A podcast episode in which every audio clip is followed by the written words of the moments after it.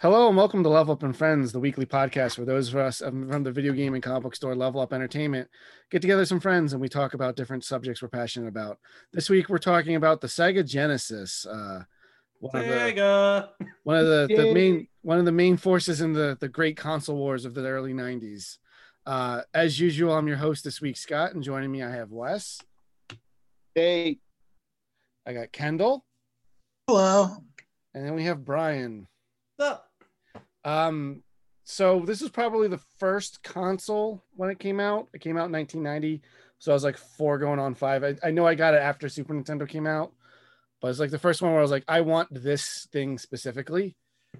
I don't know how you guys, your origin stories with this Sega or not. Wes, I know you were a little older than the rest of us, so you probably have a very different experience than us. But I'll start with I was like 19, I think, when it came out. So yeah. It's like, yeah. Man, between 19 and 5, what a world of difference. But yeah, let's start off with you, Brian. How did you get in the Sega Genesis? My Sega Genesis, I forget what birthday it was, but it was given to me as a birthday gift. I had gotten the Model 2 Genesis with the pack-in Sonic 2 and a copy of The Lion King. After I had asked my family for more and more video games after having played the family's old Nintendo to death. And yeah, it kind of spiraled out from there. Cool. How about you, Kendall? I did not have a Genesis for a very long time. I got it like after PlayStation 1.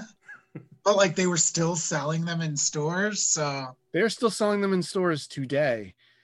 Yeah, which is wild. Yeah.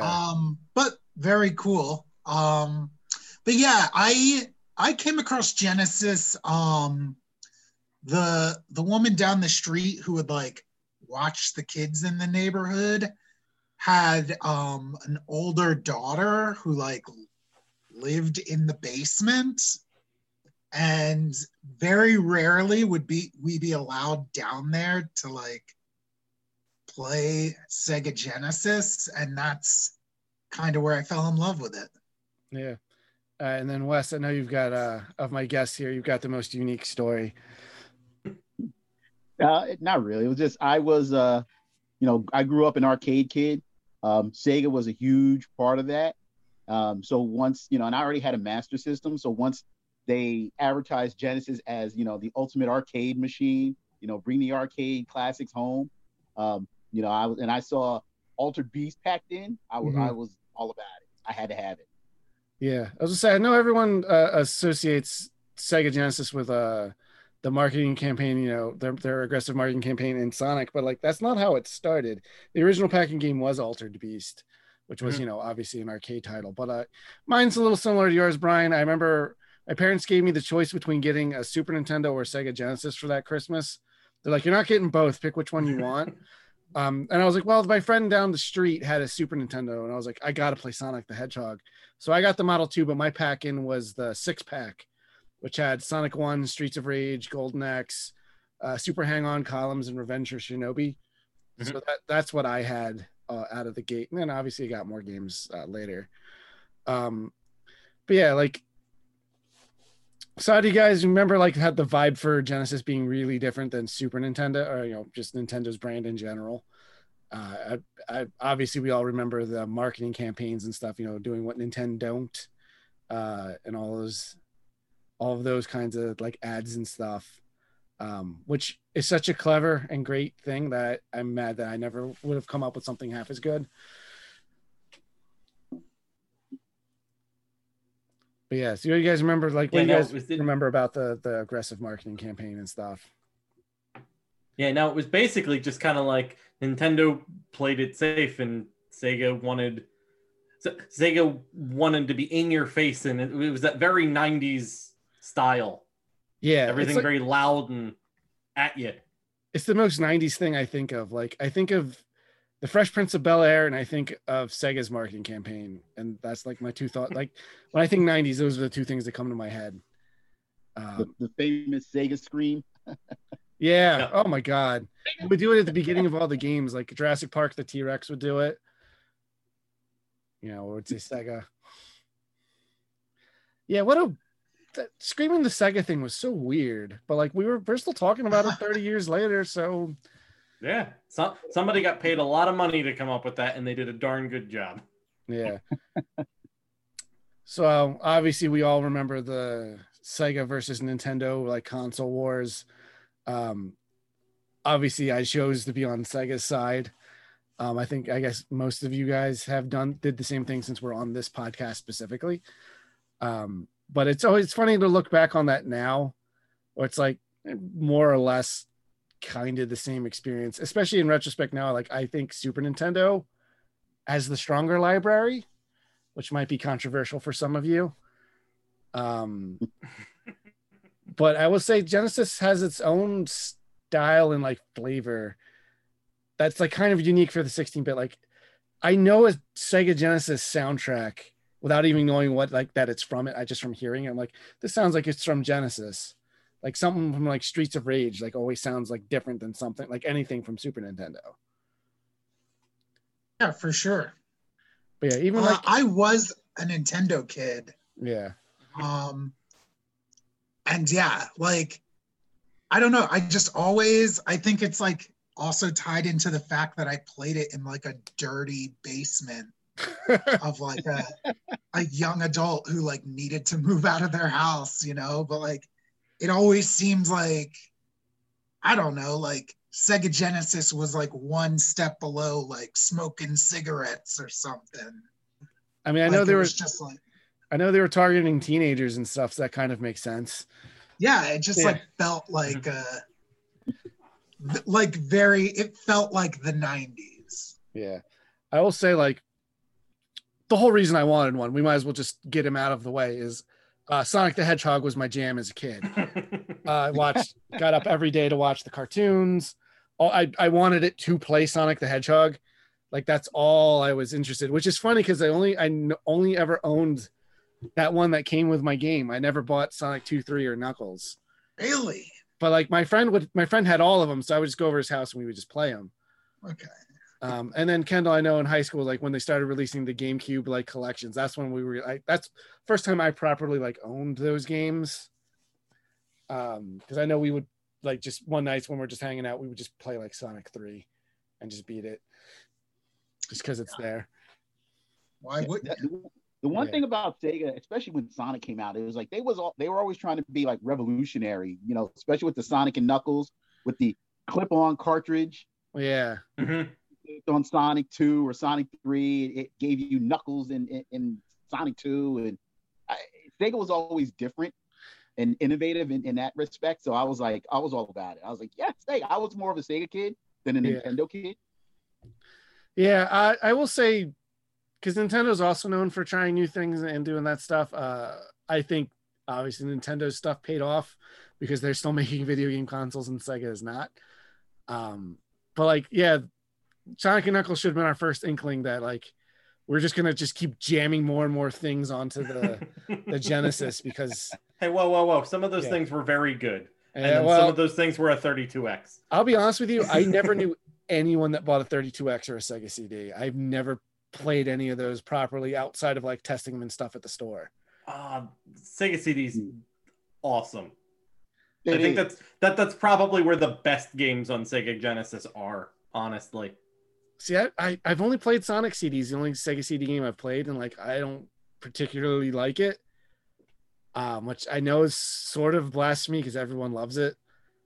It's like one of the more well-regarded Sonic games. Where I'm like, I'd like Sonic 3 more, or I guess Sonic 2 is a better example because they were made in parallel to each other. But yeah, I don't know. I didn't know anyone that had that stuff, or if they had it, like, they didn't have any game we wanted to play for it, and we would just play regular Genesis games or something else. A lot of those Sega CD games, especially after the initial launch, I remember they were all like rehashes with like better sound. Yeah, like they keep releasing like the same game over and over for a bunch of them. Yeah, there's a lot of those, but I mean, honestly, Final Fight CD or Earthworm Jim CD, they're like the best ways to play those games. And it's a rehash, but if you had to go and play one of those today, that's where I'd point you, because the audio quality is outstanding, because I mean, it's CD audio versus games. But I mean, it still retains a lot of that Genesis-y sound, if that makes sense. I guess, yeah, because it's more just, I don't know, Genesis had weird audio chips. Well, because the sound still had to run through the Genesis, right? Mm-hmm. Or did it plug, I forget, does that plug directly into the TV? I know the Sega CD has its own audio outs. All right, I was about to say, because I know once you start adding all that stuff to the Genesis, it becomes like this uncontrollable nightmare of wires, because they all need their own power, they all need their own... Yeah. It gets really weird and annoying and very aesthetically displeasing. Did you ever get the Genesis, what was it, the CDX, I think they called it, where it was like a Walkman? So it was just a Sega CD with a slot for Genesis games. That's the, yeah. Yeah, that's pretty cool. I wish I knew that those existed when I was a kid, but there's so much Sega stuff that I didn't know was around at the time. Like, Wes, you mentioned the Master System. I never heard of Sega until Sonic hit the scene. So like, I don't think I ever played any of their arcade games. Like when I was a kid, I don't think I've seen any of their arcade games. Cause like Starcade doesn't have any of them. I don't think. No. Well, they might have a Golden Axe game. Yeah. You had Golden Axe, you had Altered Beast, you had Shinobi, the original Shinobi. Mm-hmm. You had Strider. So they were known for making arcade games. Well, yeah, I know their big ones are like Space Harrier, not Fantasy Star. What's the one with the little spaceship? Fantasy Star. You're thinking Fantasy Zone, but they also made Fantasy Star. Fantasy Zone is what I was thinking. But yeah, I guess with that, let's just go into the games from that era. One of the big things I remember is just like a trend on the Genesis, besides just sports games, because they were really going for those like licensed sports titles. But I remember like the Disney games being really like well animated and like basically looking like a cartoon. Like Aladdin blew my mind on that system. But Brian, I know you specifically, you mentioned The Lion King. How you tried to speedrun that one for a while, and I kind of gave up. Yeah, I fell out of it, but I mean, for a while, I mean, I can run through that game kind of like it's nothing. Whereas most people, I mean, Lion King's one of those things that everybody's like, I can never get past those giraffes. It's not as hard as you think. I mean, I can't, but like by that point, I'm like, I get frustrated. I bet you could. I don't know. What's the trick? Jump. Oh, that's what I was doing. Just jump. Just keep moving. Don't stop. It's not a Mario game is the problem. Was that one made by Capcom or by Virgin? That's the Virgin Interactive. Most of those Disney ones at that time are. But it's it's everybody expected it to play slower like a Mario game would, because everybody's coming from that, and you have now it's like, no, you need to jump like real quick. Well, no, because now we have blast processing. And yeah, exactly. We have to deal with that. Yeah, as all those Disney games, they all look great. They animated well, like you said, Scott. Like you were looking at a cartoon. They were just so hard. I know. Well, it's still that era where like, because like NES games were like the 8-bit era was really difficult. I think the 16-bit there, people were getting a little bit more used to developing games with a home console in mind rather than just like quarter munching you. Mm-hmm. But still like. Like when I was a kid, like Sonic the Hedgehog, like I never beat it. I don't even remember what's the zone beyond Marble Garden Zone. I don't even remember offhand what it is. Telling me I haven't played that in so long. I haven't finished it in so long. I honestly don't remember, but I played that game all the time as a kid. It's just Green Hill Zone was so much fun that it doesn't really matter. But I mean, like I said, I never owned the Sonic sequels. I will say a lot of the games I really like for the Genesis, I kind of came into them later. Like the Wii's Virtual Console was a great place to get introduced to a lot of these things. Like that's when I first played Gunstar Heroes, for example, and I love that game. That's a great cooperative game. Yeah, the treasures showing between Gunstar Heroes and Alien Storm are just kind of nuts. I wish Alien Storm wasn't so crazy rare. I mean, Gunstar Heroes is too, but Alien Storm especially is really hard to get your hands on, like a real copy of it. That's because it wasn't released in the U.S. It was PAL territories. Was it only PAL territories, or was it also in Japan? I believe there's some... I know its widest release is PAL territories. Alien Storm. It's like, how would you describe it? No, it came out in America. It did? I thought it did. Hold on. It did. There probably was. Oh, okay. That fixes that problem. Yeah. I know it was widest released, not here. Yeah, I know it's one of the old, because Sega in general did a lot better in Japan and Europe than Nintendo did. Like, Nintendo really dominated the market here until the Genesis kind of busted that open a little bit. But I know, like, Genesis was, like, buoyed by Nintendo's, like, strict licensing agreements. Like, a lot of companies are like Atari was like, well, we're jumping ship. We don't want to keep playing this for Super Nintendo. That's why I think Super Nintendo is the last great console where Nintendo had a lot of third-party support. Then after that was N64, and everyone kind of went to Dreamcast. Or not Dreamcast, PlayStation. Yeah, PlayStation was where a lot of that went, like, your Final Fantasies and stuff. Yeah, you figure Nintendo kind of started losing their grip once Sega got Street Fighter. Because for the longest time, you can only get Street Fighter on a Super Nintendo. And that's what made me buy Super Nintendo, was for Street Fighter. And then, Sega released their 6-button controller, and everybody was like, oh, what? What are we going to get? What are we going to get? Everybody speculated with Street Fighter, but then we got, what was that fighting game? Eternal Champions, yes. And we got that, and then Street Fighter Championship Edition was announced like later on, but I think once Sega got Street Fighter, it started to turn the tide. Yeah, well, there was a ton of fighting games. It's like, well, again, just compared to Super Nintendo, like Mortal Kombat had the blood and stuff. Rather than like sweat, like, man, how hot is it in that world where it's like just gallons of sweat are coming off of you every time you do anything. But between that and like Night Trap randomly, because if you watch Night Trap like now, it's like, oh, like, I don't even understand what's happening, and this is what everyone's freaking out about. But we started getting like the government got involved, and we had to. That's where the ESRB came from, so they could self-regulate and like have ratings, so kids wouldn't get things that shouldn't be playing. It was a very interesting time in gaming in general, at least, in the States. I can't speak to the Japanese experience in the early 90s. But yeah, so again, let's just go into some of our favorite games. I'm gonna start with you, Kendall. What's one of your favorite games for the console? My most favorite game. Well, should we start with our favorites, or you like Turtles? Get it over with. I think the Turtles are a little weak compared to Turtles in Time for Super Nintendo. Hyperstone Ice. It's just like it's not good to play it, but it's no Turtles in Time. Yeah, it's neat that it has Tatsu, but it's got Rocksteady and New Bebop. Yeah, it's so weird.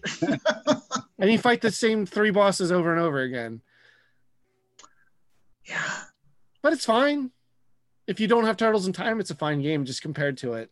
I agree. Yeah. Yeah. So my favorite game on Genesis is Sonic 2. Craziest. I just playing it, I was like, this is insane. Like, it felt really fast when I was like a kid. Oh my god, do you remember the first time you could learn like spin dash? I was like, it changed the game completely. Oh yeah. Now every time they port Sonic 1, they bring that into it. What's that? Now every time they port Sonic 1, they add that to it. Yeah, well, I remember going back to Sonic 1 after Sonic 2 and just being like, oh, this is weird. Yeah. Like, not being able to spin dash.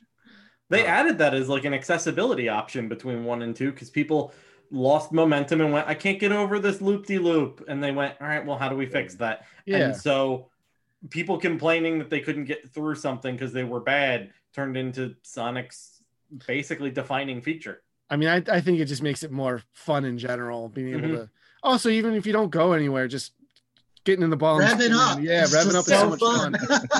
Like, we all did it like 30 times because we, you know, you think it makes you go faster. What blew my mind about Sonic 2 was, you know, being used to Super Mario Brothers, when you had to play like, you know, Mario and Luigi, you had to take turns, but like being able to play as Tails at the same time was such a cool idea. Yeah. And it definitely, like, if you get stuck in that game, like having the player two as Tails, like sometimes makes all the difference. Oh, Tails made bosses so easy. Yeah. Just throw Tails at them over and over again. It doesn't matter if Tails dies. They come right back. Yeah. I mean, eventually you just learn how to hit the boss like 6 times. Oh yeah. If you, like, the two of us, if we would play, like, we can hit Robotnik like 6 times, like at his first pass, because we both know him to jump and hit him. It's so much fun. I'm glad that you can kind of still do that in Sonic Mania. Yeah, I really need to get that game. I'm still shocked that you don't know it, because you were buying like every Sonic game up until like Sonic 06. Yeah, it was so bad. I wonder what happened. Yeah. But yeah, Sonic 2. Favorite game. It was so fun. Like, the levels felt huge to me. And just the fact that, like, you know, it's like 2 zone, like 2 parts of the level. It was just like insane. Yeah, I think I like Sonic 2 the best of the classic Genesis Sonic games. I think that's nostalgia giving it an edge, like kind of how I like Mario Brothers 3 better than Mario World. Because there's a lot of cool things in Sonic 3 and Sonic and Knuckles. Like, I like I don't really like Blue Spheres. Blue Spheres makes me sick. Never mind. I like the half pipe better than Blue Spheres. Yeah, I like the half pipe better too. But like the elemental shields and stuff, like in playing as Knuckles, is like, there is a lot of cool stuff in the later games. But something about Sonic 2, like the way it looks, like the colors just pop a little bit differently. Like, I don't know, like Sonic's sprite looks a little different than it does in the other games, and something about it, like, is really appealing. And like, Brian, I know you don't like it, but I love Chemical Plant Zone. Yeah, Chemical Plant Zone's awesome. It's one of the worst levels in that game.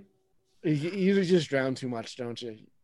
No, it's just it breaks up the pace. That's the problem. It's, you want to go fast, and it's like, all right, here, let me just trudge through this water area. I don't like Mario games, and that's what it turns it into.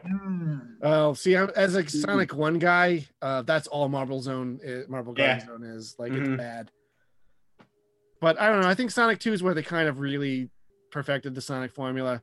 You could say, like, they refined it better in the later games, or even Sonic CD, if you wanted to bring that up in a minute. I think Sonic CD is a little too claustrophobic. And, like, the time travel thing doesn't makes sense. I don't know. I'm not wild about that game. Look, you just haven't gone back in time and gotten all of the old Chaos Emeralds so that you could stop Robotnik before he took over. My thing with it is more like the way they have it so you can switch between time zones is like really difficult and unintuitive.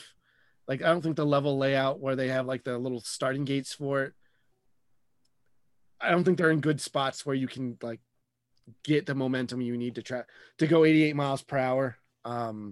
You should already be going 88 miles per hour, Scott. That's the point. Well, that one though, like the necessity of that game is you have to explore more. So you, in theory, you need to be going slower than you do in the other Sonic games. No, you just know where they're at. You have to. Yeah, see, it's one of the hardest ones. It's a fundamental thing that I don't like. It's not what I come to like that era of Sonic 4. But the opening cutscene is awesome. Like, nobody's going to say it's not. But with that, Brian, what's your favorite? What's one of your favorite Genesis games? You don't have to pick the top one. But let me all right. So I've got like a list of stuff of like, we should talk about these. If I had to say, like, if you told me go play Genesis right now, I think the answer is clearly that I put Outrun in. I love Outrun. I love the arcade cabinet of Outrun. I love almost every port of Outrun that they've made. There's just something serene about that superscalar driving. It's really, really nice. It's smooth. It's just simple. It's got that simple classic arcade feel of just go forward without too much anything. Yeah, I remember. I don't think I ever played. I definitely didn't play it as a kid on Genesis, but I'm pretty sure I played that in the arcades at some point. There was a lot. I'm going to amend an earlier statement. There was a lot of Sega racing games, I think, that were in the arcades around here. Mm-hmm. Because they had Outrun. What else did they have? I mean, I know eventually they had the Cruisin' series. The Sega Rally games. Yeah. There's Virtual Driving. Yeah. Yeah, I was about to bring up Virtua. I couldn't remember if there was or wasn't. But no, Outrun's a good pick. It's got some great music. Some of the best. Yeah. It's really, really good. I like that they used some of it in the one Sega and Sonic Racing's Transformed. There's an Outrun section. I think you can unlock the car. I know the car's playable in one of the virtual fighting games. Yes. No, that is Rocket from Daytona, USA. Oh, okay. That's something different then. That's Saturn, but also a Sega racing game. Yeah, so that's what I was thinking then. But yes, and yeah, more Sega racing. They love to drive. They always needed to go fast, even before Sonic was a thing. But yeah, how about you, Wes? What's one of your picks? That's a tough one because I don't think I have a favorite game more so than a genre, because I love the side-scrolling shooters. Mm-hmm. I love like Thunder Force, Garrus, Whiplash, like any side-scrolling shooter, like R-Type, I love. But if you're forcing me to pick one game, I would probably have to say Batman. The Adventures of Batman and Robin. Oh, just because it's Batman and it was insanely hard and I never beat it. Yeah, Kendall, didn't we try playing that once and we couldn't beat the first boss after a million tries? I don't think we could figure out how to hit him or something. Yeah, I think it's Harley Quinn's the first boss, right? Someone in a giant mech. Man. And I was like, oh man, we couldn't figure it out, but it was fun the first level. It was fun to play. You couldn't get anywhere. Yeah. I know we mentioned Gunstar Heroes earlier. That's a really fun shooter, in my opinion. It's also great because it's cooperative. Mm-hmm. As someone with a little brother, the games we could play at the same time were a big deal for us then. Like again on that 6-pack card, I guess I'll take over a little bit, but Streets of Rage and Golden Axe, kind of the same, but similar enough style games. We would play them over and over and over again, just because we could both play them at the same time. And, I had a love for the side-scrolling brawler. We talked a little bit about it before in an earlier podcast, but, Turtles in Time, was a big deal. They were my favorite games in the arcades, Ninja Turtles and Simpsons and X-Men and stuff. So having them at home was fun. Plus, in the... Streets of Rage was amazing, though. Plus, Streets of Rage, in Streets of Rage and heard the soundtrack, I thought was great. We're talking about good soundtracks. Oh my gosh, that was I think that's the first game on Genesis we beat, which is pretty crazy. But I remember the first time we discovered the button that summons the police car and they shoot a bazooka and it kills everything on the stage. It's oh my god, this is amazing. Oh, yeah, I love Streets of Rage, but Golden Axe 2 is also really great. The Golden Axe Into the Wilderness theme song is so good. It's one of my favorite retro game songs. That's one of my favorite ones when they do metal covers of stuff. It's so badass. But Streets of Rage has this really funky soundtrack and look to it. It's one of the better pixel frames I think that they have at the store, just because it's so aesthetically pleasing with its dark blues and neons and stuff. It almost looks like what Cyberpunk 2077 was trying to be back then, except it doesn't crash every 2 seconds. That's what Cyberpunk needs. Blast processing. Or so I've heard. I haven't actually played it. I was not hyped for that game. But this isn't a Cyberpunk podcast. We'll go back to Sega Genesis. No, we're going to run for over 30 minutes. It's fine. Do you remember... I remember I hadn't played much of Streets of Rage, but I do remember Sears in the mall that I know two of you work at. Yeah. Sears used to have like a Genesis like stand, and I remember like sneaking away from my mom and playing Streets of Rage 2 on that thing for what felt like an hour, and it was great. Yeah. Our dentist's office, I think they still have this in their waiting room. They had like a Genesis standing thing, which had like six games or whatever. You could like you could push a button and it will just move on to the next one. So it was like Sonic 2, a baseball game, Cool Spot, I think Aladdin. There might have been one or two other games where like, you know, something you could do while you're, you know, waiting. Now I want to go to the dentist. Yeah. Nobody does. My adult dentist doesn't have anything fun like that because they're for adults. But I remember playing that. Like, I thought that was the coolest thing in the world. I was like, oh, I want this, even though I could just do that at home anyway. Really? You know, just change the game. But I thought it was really cool. But yeah, it reminded me of that. I remember, I think Sears had like other things set up because I remember also running away from my mom and playing games and things while she was shopping. They probably were more aware of us being there than we thought. Yeah. Just had to play that Streets of Rage though. Streets of Rage is the bomb. Yeah, good call. Yeah. Yeah. I haven't played the new one yet. I really want to. But it came out and it was like $30 or something. I was like, I don't feel like spending that much. It's so good. Right. Yeah, I know. I hear it's really good. It looks really good. How's the soundtrack in it? Really good. What you would expect. Yeah. Mm-hmm. It's good. All right, good. All right, well, I'll pick it up someday. I'm playing through 4 games right now. I need to beat one of them first. I know the struggle. Yeah. But yeah, Kendall, what's another one of your faves? So a game I really liked, and I've never been in the presence of so many diehard Genesis fans, so maybe one of you people would have heard of it. It was called Cheeky Cheeky Boys. Mm-hmm. You know it? I'm glad. I know it because it's come into the store. Yeah. Otherwise, it's like, what are you talking about? Yeah, you play as like a chibi anime sword boy going through like Kirby levels, basically. And it was a lot of fun. I liked that game a lot. It was like it had like RPG elements, but it was an action game, even though I didn't know what RPG elements were. Yeah. But like, it's like, oh, cool, I can get this magic spell. And it was basically like a bomb in one of those side-scrolling shooters. Yeah, we just clear the screen real quick. Yeah, yeah. It was a lot of fun. I like that game. I know it came in and Sean at the store knew what it was. The first time I'd ever heard of it, I was like, what the hell is this? He's like, oh, you never heard of Cheeky Cheeky Boys? Let's play it. I was like, oh, this is super random. But he was like really stoked that it was there. That's cool. That's my Cheeky Cheeky Boys story. What did you think of it? It was cool. I mean, we were at work, so I didn't get a chance to really play it. Like play it, you know, where you want to sit down and enjoy it.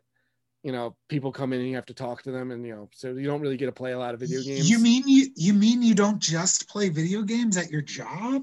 Believe it or not, we do work at work. Blasphemy. Yeah, I know. I was gonna say we've all worked at the store now, but Kendall, actually, you haven't. I volunteered. Yeah, but it's a little different. Yeah, a lot more fun. So you used to hang out with me when we were at Pep Boys, and we would watch Doctor Who on Netflix when there was no customers. No, really? Yeah. Good memory. I was probably intoxicated or something. So, well, I know we were eating Chinese food. Now I like Chinese food. Great.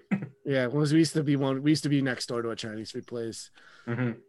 And Domino's, when Domino's started using real ingredients. Remember when that was a thing? Oh, yeah. Yeah. Man, nothing better. But speaking of better, Brian, what's one of your another one of your picks here? Because I know you said you had that big list. All right, let's go for something that we probably won't talk about otherwise. There's a good one. Ranger X is a really neat side-scrolling shooter platformer hybrid thing. You're a robot and you're destroying a lot of stuff, kind of like in a Contra style or something like that. But it makes really interesting use of the 6-button controller, because not only do you have a robot, you have basically like a motorcycle equivalent for a robot. And you can either transform into, like, morph in with this robot thing and change your weapons over and do all sorts of cool stuff with that. Or you can separately control the robot motorcycle and have it shoot in different directions and stuff too. It's a really, really like hard playthrough, but it's definitely enjoyable and a lot of fun. Okay. That's another one I see. It's just, I know because of the store, but I don't really get a chance to check it out.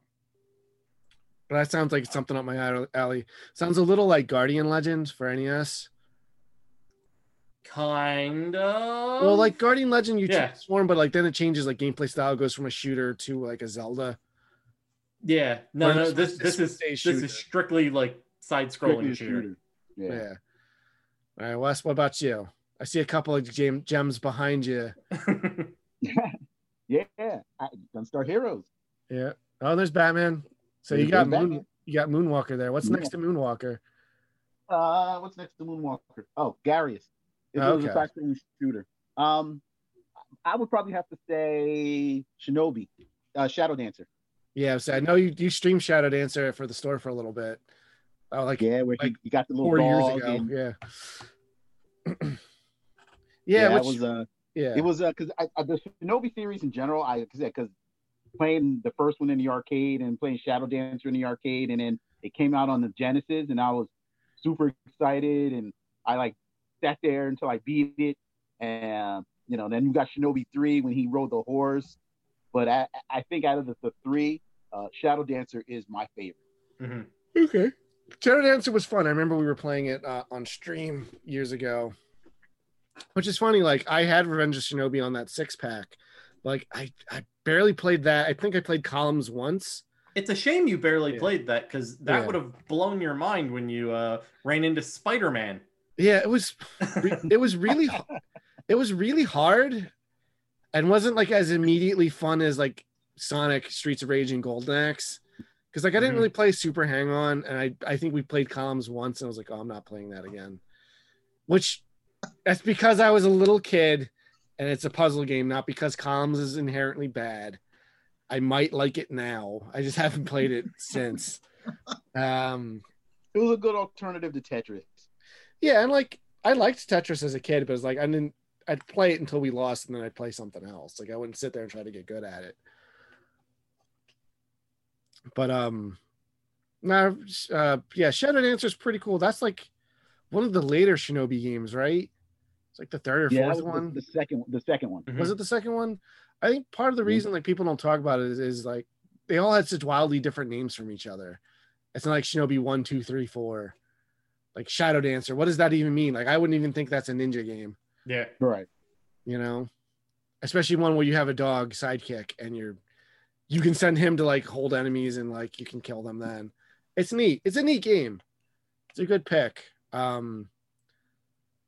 Well, we haven't talked about any sports titles. I know that was a big part of Sega's bread and butter, but there's only one we need to talk about, and that's NBA Jam Tournament Edition.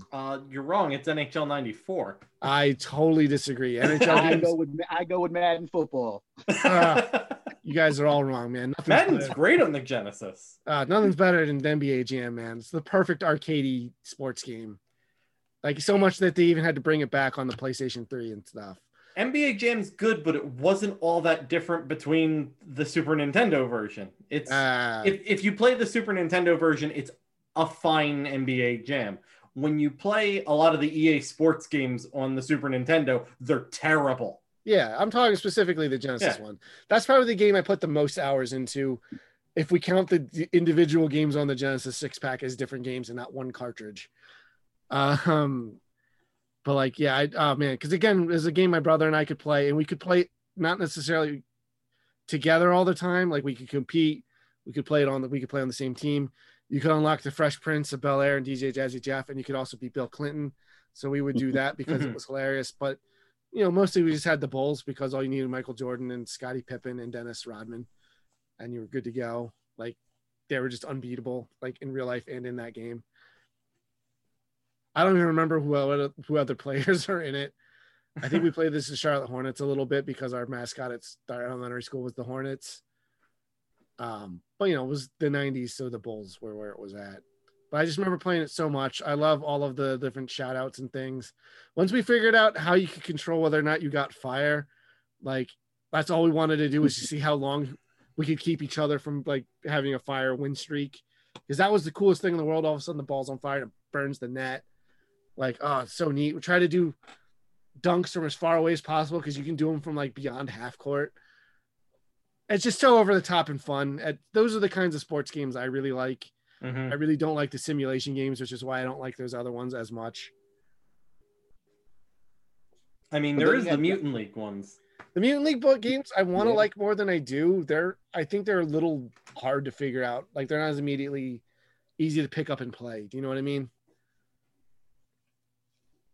Whereas NBA Jam, like, there's pass, shooting, like, block. You also had Super High Impact. I mean, that was like fighting football. Yeah. Oh, yeah, I forgot about that one. There's so many. And there's so many are just named after random players nobody even remembers anymore. Like, who remembers Bill Walsh? Oh, yeah, the college one. Yeah, the college one. I mean, the only one that jumped to my mind was Joe Montana. I know who that is. Like, I know there's a ton of them where it's just like... Yeah, Tommy Lasorda's baseball was a launch title. Tommy Lasorda, like... I guess they were inspired by like Mike Tyson's Punch Out, and they tried to get as many like personalities. But that's where Madden comes from. Yeah. Oh man, playing John Madden on the Genesis for the first time was like amazing, especially when there was an injury. You had the little ambulance that rolled on the field, and then you had little halftime highlights. It was like, oh my god, I can't believe we're playing this. You know, coming from something like Tecmo Bowl to playing that, it was like it was mind blowing. Yeah. I don't know about you guys, but we still bring out an old Madden game every Super Bowl. We streamed some Super Bowl games the one year, right, Brian? What did we play? We played Mutant League Football, I remember. We definitely played Madden 95. Did we play Madden 95? I remember, I think we did a Tecmo Bowl. Probably Super Tecmo Bowl for the NES? I assume it was because it's got Bo Jackson. Yeah. That's all you need in that game. But sometimes sports games are fun. Like, I usually like to play one a generation, like, per sport. Like, it's usually, like, hockey or football. Occasionally a baseball game's fun. But I like I said, I like the less simulation-y ones. I like the more arcade-y ones. Mm-hmm. So when they remade NBA Jam, or, like, rather made a new NBA Jam a couple years ago, I was all about that. I was so hyped. And that guy, you know, they brought back the original announcer. And then one of my favorite pinball games, we're just going to go off on tangents, there was which year is that World Cup game, Brian? 96? I think it's World Cup 96, if I'm not mistaken. But he's doing all the call-outs and stuff in that, and it just feels like NBA Jam, the pinball game. But that one's a lot of fun to shoot. If you get a chance to play it, they have it at Starcade in the mall where we are. But if you get a chance to play that anywhere, play it. It's a fun game. You just can't put your pinballs on fire, you know, on physical table. You have to save it for the digital versions on Pinball FX. 94. 94, okay. Someone with like a beagle or something. He looks like Augie Daddy. Is like the mascot. But yeah, that I'd be remiss if we didn't at least talk a little bit about some sports games. Mm-hmm. And I needed to specifically talk about NBA Jam. Because that was like cheat code central, the game. Like, so many different things you could do in it, and it was so much. I don't know. I have a lot of fond memories of it. It shaped a lot of what I like about sports video games.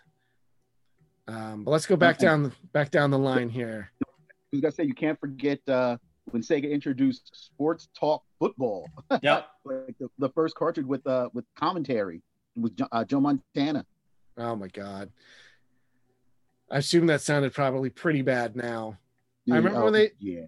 I remember, was it Sonic 3? There was, like, some sound clips where it says, like, come on or something as, like, you're about to fight a boss.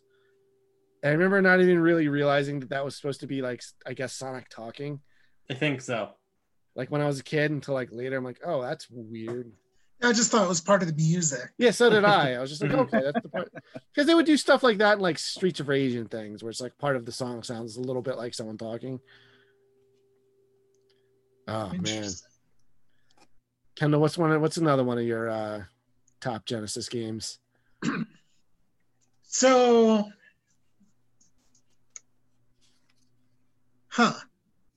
going back to what you were saying about Columns, there was a Genesis puzzle game I thought was so incredibly lame. Dr. Robotnik's Mean Bean Machine. I was just like, what is this? In my old age, in the year, I know it's 2021 now, but in 2020, I fell in love with the Puyo Puyo games because they put it on the Super Nintendo online.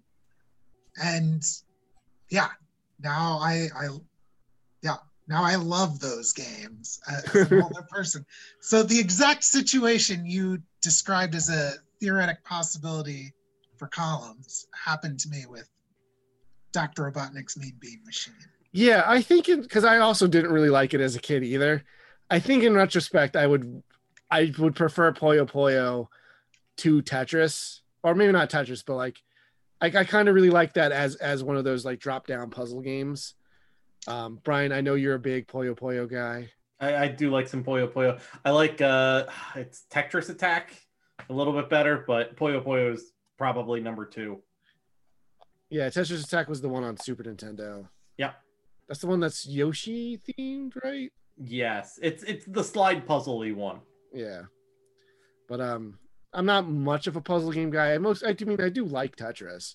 Like now, as a more grown-up person, like I do like trying to get good at those games sometimes. Man, Kendall, you need to play Sonic Mania then. Oh, I think you already showed me that. Yeah, the boss in Chemical Plant Zone is a Mean Bean game. Mm-hmm. And then I think there's like a side game in it where you just play that. So it just has Mean Bean Machine in it.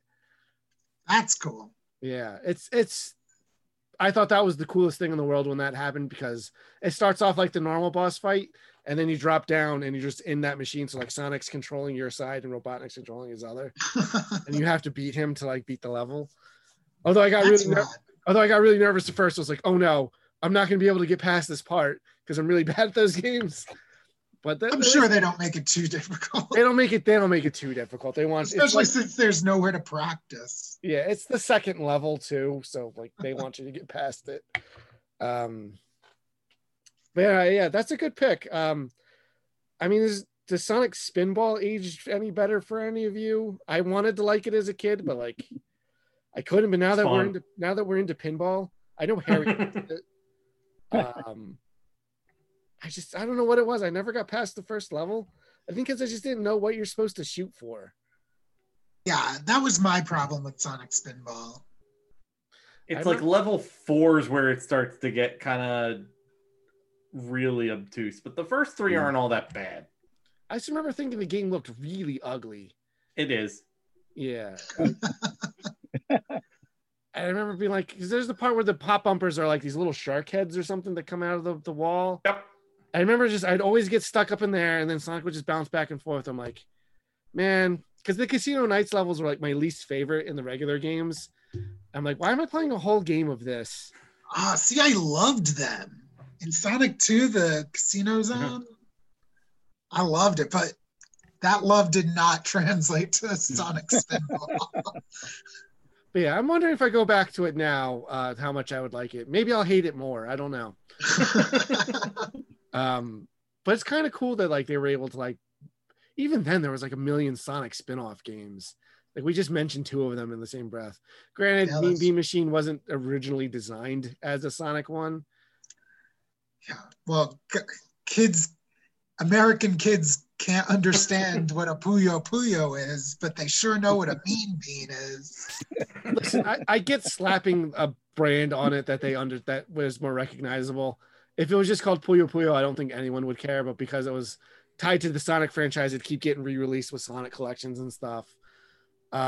Which is interesting that it used the like cartoon and not like anything from the games, because it's got like Scratch and Grounder, and it's got like that weird pointy-headed version of Robotnik.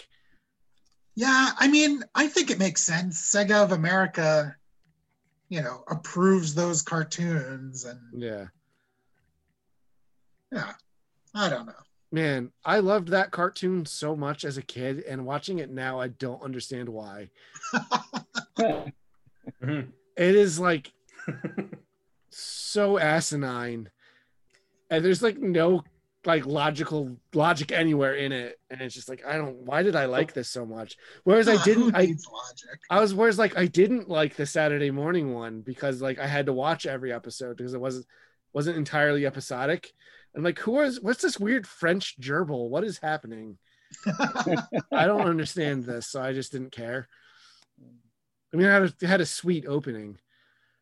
It sure did. Yeah. Now I want to kill the dog. You know, it's funny you mentioned that. I kind of do too. But I also just haven't had one in a long time. Yeah, I guess Mario has his mushrooms. They just needed to give Sonic something. Yes, I don't know. I mean, it's not like they're going to give him like insects or stuff that actual hedgehogs eat. No, that'd be gross. I mean, the 90s was all about that gross stuff. Like there's commercials for Kirby where like someone eats so much they explode, and like just goo covering the game then. Like things like that. Like Booger Man was a thing. Yeah, that's why they came out with Booger Man. You know?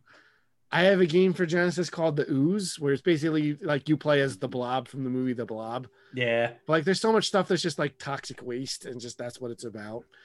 The 90s was all about toxic waste. How much do you think that's the Ninja Turtles' fault? I think a lot of it is the Ninja Turtles. Yeah. So do I. Like, and like, is there good, Kendall, you would be the best person to ask besides myself. Was there a good Ninja Turtles game for Genesis? Like a really standout one. Like Hyperstone Heist is fine. And then what was the other one? Tournament Fighters? Was Tournament Fighters? Yeah. Yes. Tournament Fighters was lame no matter what system. It was bad. Yeah. Like I don't think there was another one on there. I think it was just this year. Oh. Yeah. It's Nintendo won the Ninja Turtle and Nintendo, all it had was Turtles in Time because it also had Tournament Fighter, which sucked. Oh yeah. But I mean, like, it's like they had the original. Yeah, they had the original three games. Yeah, which were a lot of fun. But yeah. I remember like in the wake of the Ninja Turtles, there was a lot of anthropomorphic like animals with attitude, like especially on the Genesis. Oh my God, there are so many mascots. But that's also I think Sonic's influence as well. But like yeah, I just remember there being like a lot of like toxic waste and mutants being a thing. Like stuff just being gross in general, because a lot of Turtles toys were like, you know, covered in sewer crap and like. Mm-hmm. And then Nickelodeon started doing it. Yeah, with like Gak and Splat like logos and stuff. Yeah. Man, 90s was weird. What a weird time. Did anyone play Comics Zone? Yes. Yeah. Yeah. It's a game I always wanted to play and never have. What is it? Is it cool?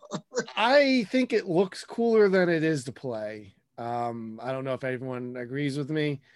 It's neat that you're on a comic book page and you have to go from panel to panel and like beat dudes up. But like it's very stiff. It's extremely difficult. I don't know. I just never felt super compelled. Like I play it until I die and I'm like, I don't feel like getting better at this.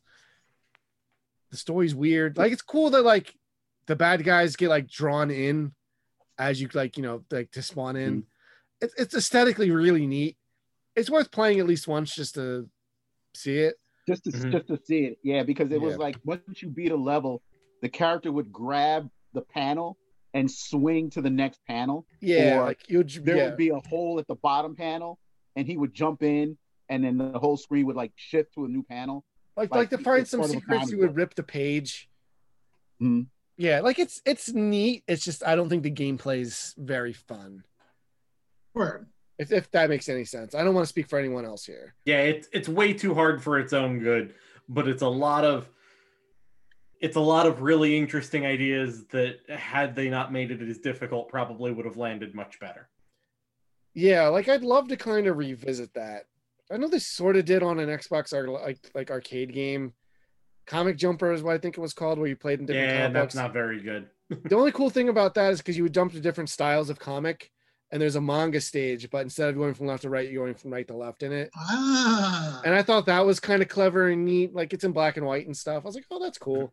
It's just not very fun. Like, Comic Zone might be a little bit more fun. Like, Comic Zone's also more interesting just because it's got that 16-bit limitations. So being able to, like, have something as impressive looking on a Sega Genesis is more interesting and more impressive because it's, you know, more difficult to do. But I'm gonna let's take a quick commercial break. We'll be right back with some more, and then we'll talk about maybe some more obscure games or games we didn't discover until we were more a little bit longer in the tooth here.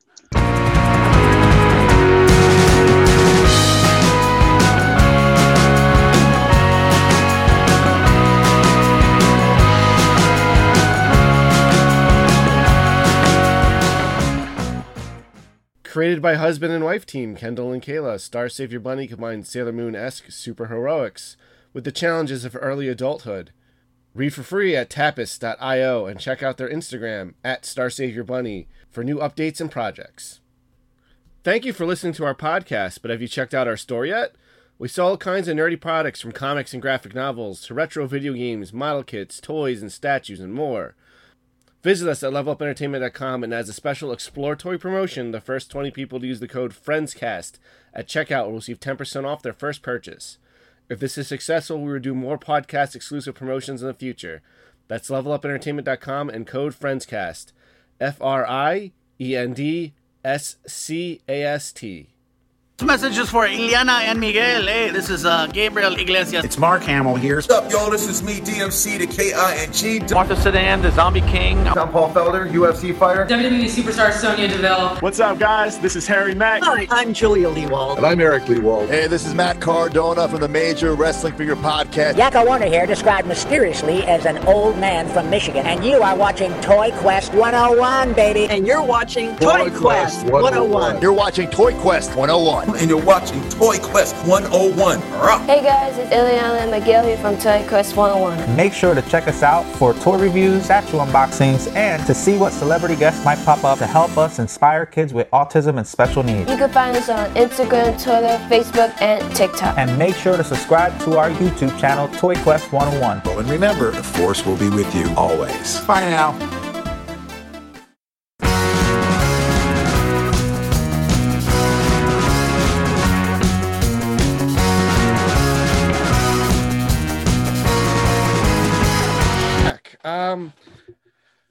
Now, Brian, you were big into the add-ons and stuff. What are some like Genesis 32X and Sega CD games you were into? All right. Well, I think before we get too deep into Sega CD, I think we'd be remiss if we didn't address the elephant in the room, which was the full motion video games. Yeah. Which was a series of games that they had made because they figured out how to digitize video and put it on video games in very low resolution, and it was really mind blowing at the time to see something like that. If you watch it today, it's all really bad.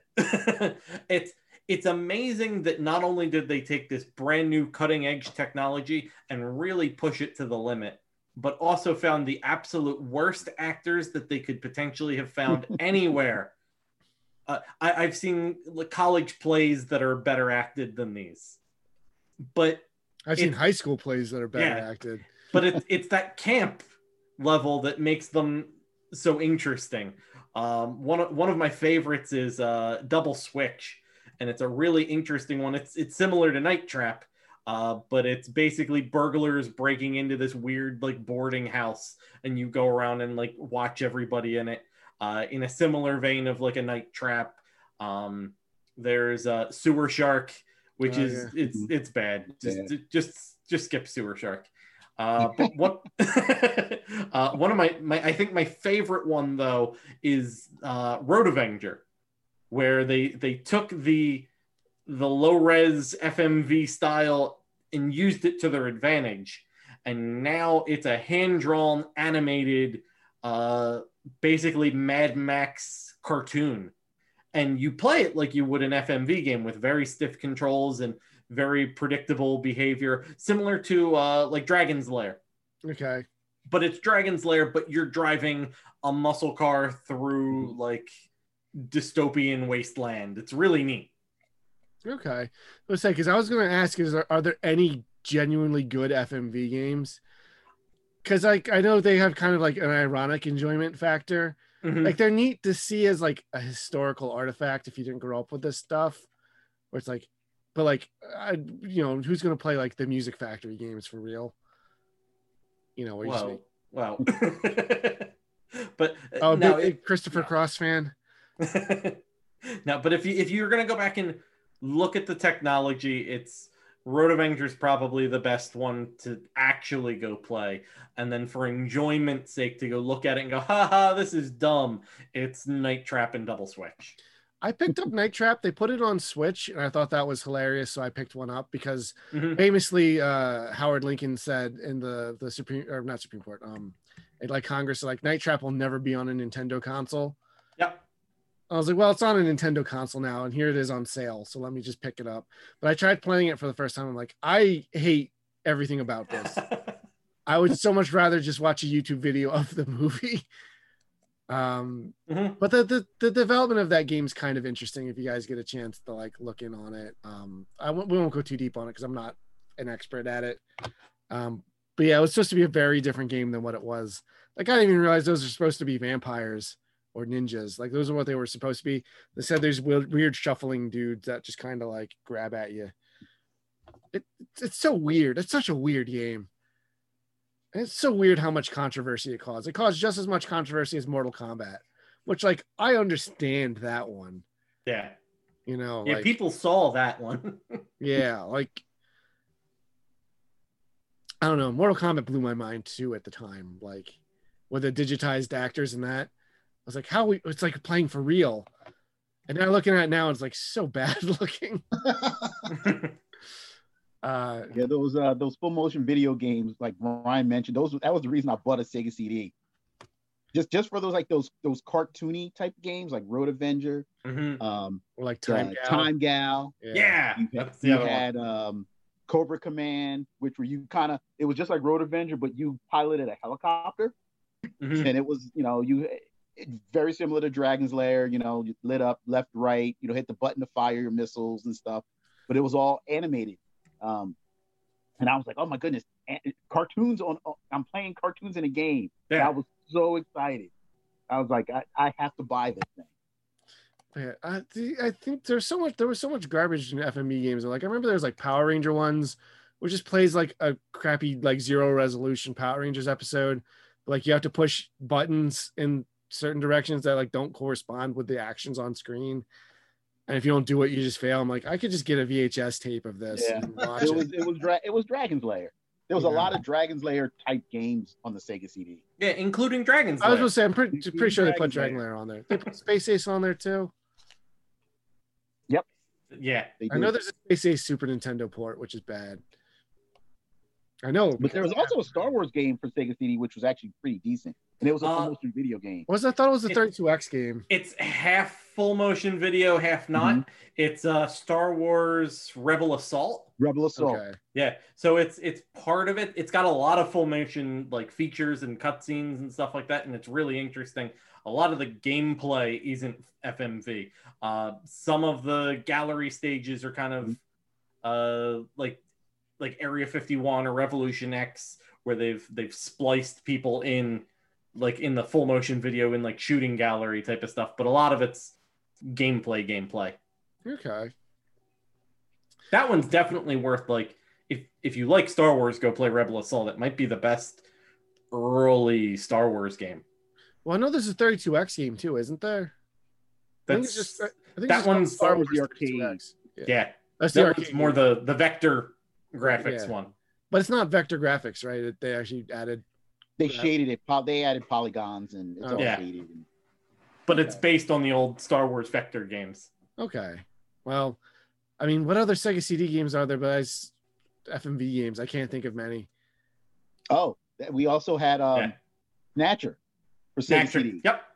But nobody played Snatcher. at and they're missing out. That was probably one of the best games that no one's heard of that came out. That's the Hideo Kojima joke. Yep. Yes. Yeah. I'm upset. I sold mine to the store. Oh, so I'm like, you know what? I'm never going to play Snatcher again. Hey, let me sell it to the store. Yeah, I think we sold that. And it was like super expensive. Yeah, so we haven't seen one since we had that one in, I think. Yeah, now there's a lot of good Sega CD stuff. There's the Lunar series. There's a lot of working design stuff. Mm-hmm. Lunar, I think, PlayStation. Yeah, it originally is Sega CD. Okay. I'm trying to think of what other really good ones. A lot of, like we were talking about earlier, the ports of everything. So like the Mickey Mania port, going back to the Disney stuff, it sounds incredible and it plays great. There's really no other way to play that game. Okay. Sylphied's pretty great on there as well. Now I gotta look up. That came packaged in with my Sega CD. Mm-hmm. What game? What kind of game is that? It was a side-scrolling shooter. Okay, a lot of that stuff at that time. I think that's still a little around that the 80s. The 80s was like the space age for games because you didn't have to program like black for space. So there was just a lot of space shooters. Mm-hmm. Not complaining, I love Galaga and things like that, but there's a Lords of Thunder port for Sega CD that's great, going back to the shooters. Yeah, because that's a helicopter shooter, right? Yep. Yeah. Or it's a side scrolly, kind of like a medieval fantasy one. It was also on the Turbo CD. Okay.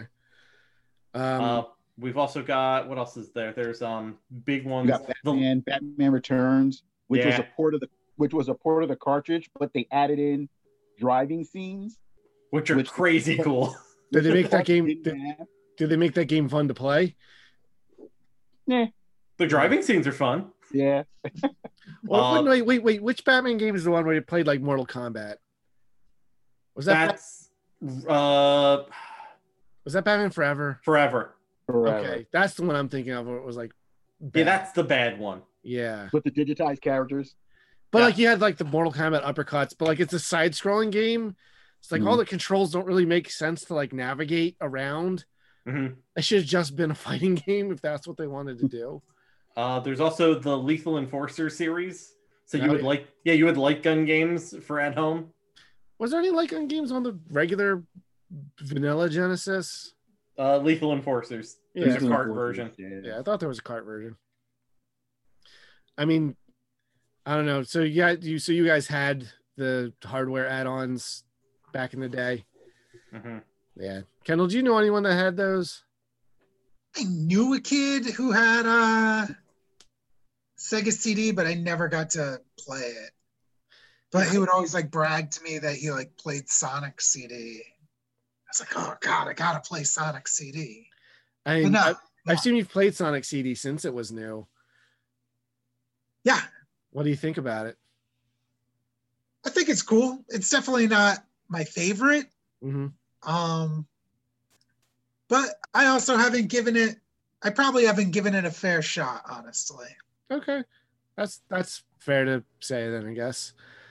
Yeah, because it got ported to PC, and I played it on there, but I also I hated that because I didn't have a PC controller. Yeah, I don't know what it's like with a keyboard. Not fun.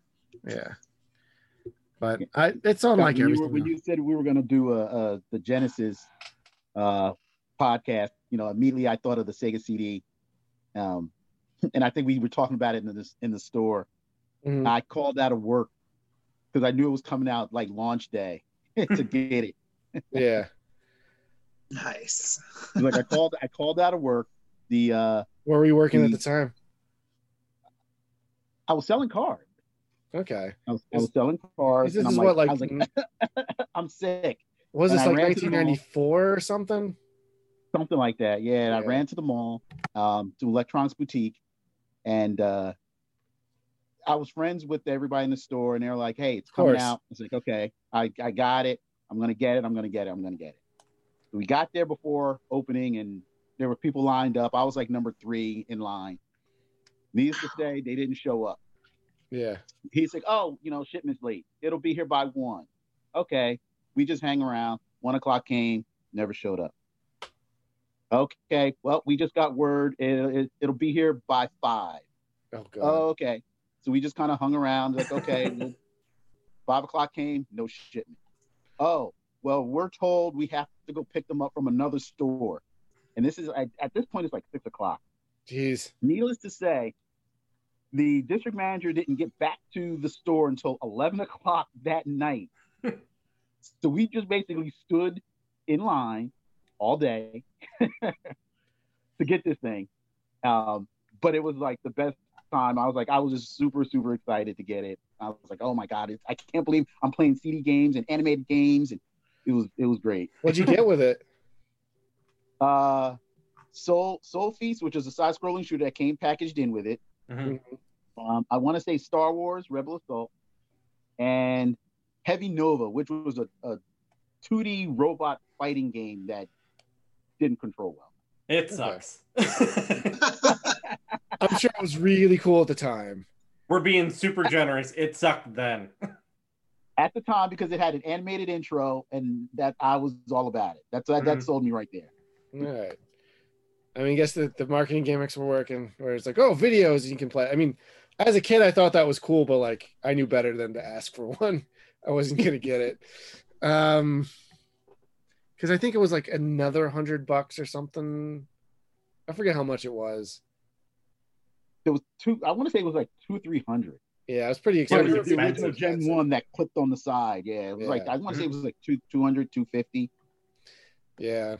And I just wanted to play Sonic, which I could. So, I mean, you know, obviously I had other games.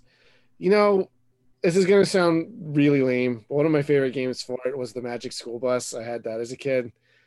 I remember that being one of the first ones I did. It's the one where they go through the whole solar system. It's like each planet has like different stages. Like there's one where you're like flying to it and you have to like avoid like space debris and stuff. You have to land. They go through like a momentum-based like landing sequence. Like you'd have to go through like different caverns and things, and then there's a side-scrolling like exploration part. Like I thought it was really cool, and it was one of the first games I beat like completely. I remember just like I said, I'm sure nobody cares about that game but me, but I liked it as a kid, as I loved the books and stuff. So Magic School Bus is good. I prefer Blaster Master. I loved Blaster Master too, but I also loved Math Blaster, if we're or Math Blaster. That's it. Yeah, Math Blaster. We're talking educational games, but like it was cool because you get like fact sheets and stuff about planets and space and stuff, and you know that was still when space was cool. Now it's like, oh, you know, we don't even go there anymore. Who cares? We're just gonna have our garbage raining down on us for years now. Going back to Genesis cartridges, does anybody remember Castlevania Bloodlines? Yes. I do not. She got get mine. It is super, super hard. Yeah. I wasn't into Castlevania. Very difficult. A lot of the Konami ports for Genesis were way harder than anything that they put out on Nintendo. Yeah, because you had Castlevania, and then they released Contra. Contra Hardcore. Yeah. Crazy hard, too. Mm-hmm. Brian, is it hardcore? Both some of the... Yeah, so you like hardcore, right? Oh, it's easily my favorite Contra game. Yeah, so it's far and away. But no, it's both of those. The Contra Hardcore and Castlevania Bloodlines are really standout entries in their series. I mean, Bloodlines is probably one of the best Castlevanias. And then I really like Hardcore. I know a lot of people don't because they think it's too weird and too hard. But yeah, I know at the very least it's controversial. Mm-hmm. And like in a world where like there's a lot of bad Contra games, and like they're still releasing bad Contra games. Like I think hardcore's kind of neat. I like how weird it is. Like I like that you're just like one of the playable characters is like a cybernetic werewolf, and one is like a tiny little robot who's broken because he's so much harder to hit. Mm-hmm. I don't know. I think it's neat. I love the crazy giant bosses and stuff you have. It's not mode 7 that Genesis has, but it has like those cool like 3D-ish kind of models and stuff. Like there's that one where like you're running towards the screen and like the thing has like giant arms that kind of like punches at you. Yeah, and that's only level 2. Yeah, that game's out of control, which is crazy because like the first Contra game's also kind of ridiculous and weird that people like somehow some reason draw the line on that one. You know, for a lot of people said the Genesis was underpowered compared to the Super Nintendo. I thought Sega pushed it to the limits and cranked out some really impressive games with like really cool effects with the technology that they had at the time. Yeah, I'm not a specs guy, so I don't know how they actually stack up to each other. But like, it's also like, I mean, Genesis got to the market a year earlier, which is a big part of its success as well. A year earlier than Super Nintendo, I should say. But like, it didn't have Mode 7, but like, it kind of didn't matter. Like, Mode 7's neat. Like, there's some great Super Nintendo games that use it, but like, the games fundamentally look similar enough. Mm-hmm. Like, I'm trying to think. Like, I think Aladdin looks better on Genesis compared to its Super Nintendo counterpart. I know they have two different developers, but like, you know, it's still the same characters and stuff, so you can still compare them. I mean, I think Turtles in Time looks better than Hyperstone Heist. But like I said, Hyperstone Heist is a much smaller game. Like, I don't know what kind of development it had. Yeah, that one, it just really felt like, here's some leftover code.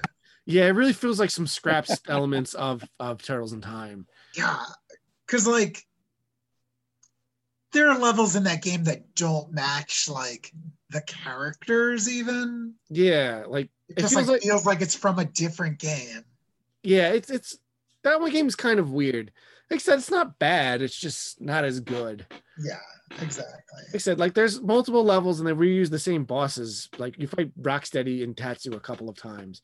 And like, isn't there like a third boss, or is it just Shredder? I can't remember anyone but them. I can't remember either. Look it up real quick. Yeah. So while you're doing that, what other games are a comparison? Like, the Mortal Kombat games, I think, look just as good on Genesis as they do Super Nintendo. They played better because the color palette on the Genesis was limited. They didn't look as nice. The colors weren't as bright, but you got blood, and I thought they played well. Yeah, I also like the 6-button layout a lot more than the Super Nintendo's layout for games like that. Mm-hmm. Granted, they had the same number of buttons with the shoulder buttons and stuff, but like, for Street Fighter, it made it weird, because then, you know, normally you have your punches and your kicks in a row, and then goes, you know, like, strong, medium, and fierce, or, you know, whatever the Street Fighter terminology for it is. I'm not that big a Street Fighter guy. I mostly just smash my controller until something happens. But yeah, like, oh man, there was a lot of great fight. That was like the fighting genre's heyday too. Like, I think they only released Street Fighter on Genesis twice, right? Yes. Yeah. Edition, and then Championship Edition, and then you had Super Street Fighter. Yes, mm-hmm. What I thought. Yeah. Yeah, so you got the best two entries, really. Yeah, mm-hmm. But then there was like 40 different versions on Super Nintendo, which was annoying, I'm sure. Mm-hmm. Most of my friends like just had vanilla Street Fighter 2 for Super Nintendo. That's mostly what I played. But like we mentioned, Eternal Champions, there was so many. Like, there was the Ninja Turtles, the one fighter. There was the Justice League one. There's a Justice League one. There's a Power Rangers one, which is very good. Yeah, the Power Rangers one's rad. What's rad about it is it's also got Megazord and Power Ranger fights, and the monster characters you can play in both because they scale to the different sizes. Yeah. Yeah, the VR Trooper one's bad, though. I didn't even know there was a VR Trooper one. I never played it. Yeah. Oh, don't. I didn't even know it existed. Yeah. There's a, speaking of that genre of television show, for Sega CD, there's apparently a very bad Kamen Rider game. Yeah. It's bad. And I really want to find it just to have it. But... Did it come out here? Yeah, it came out here. Oh, that's surprising. Yeah, apparently it's garbage. Yeah, totally. It's funny that they released that, and then not like the Godzilla tournament fighter. Who knows? Which was decent, but like, people know what Godzilla is here. Or like Super Back to the Future 2 on Super Famicom. Why didn't we get that? That is weird. Yeah, like, oh, finally a good Back to the Future game. Oh. Just not going to put it in the country where it comes from. Mm-hmm. Okay. Nope. Granted, that one specifically is like very chibi and Japanesey, but like, I think that wouldn't have bothered people because the gameplay's fun. And you get to ride around on a hoverboard, and that's always awesome.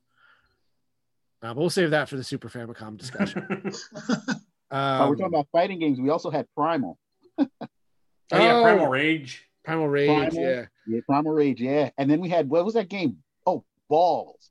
Oh, oh yes. Well, everybody had that, but Genesis certainly had some balls.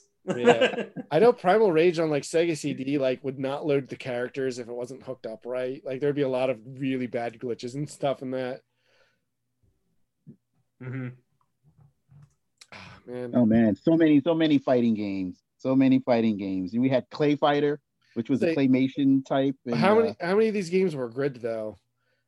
There's like Street Fighter, Mortal Kombat. Like we mentioned a couple that are all right, but like that Justice League game's nothing special. It was bad.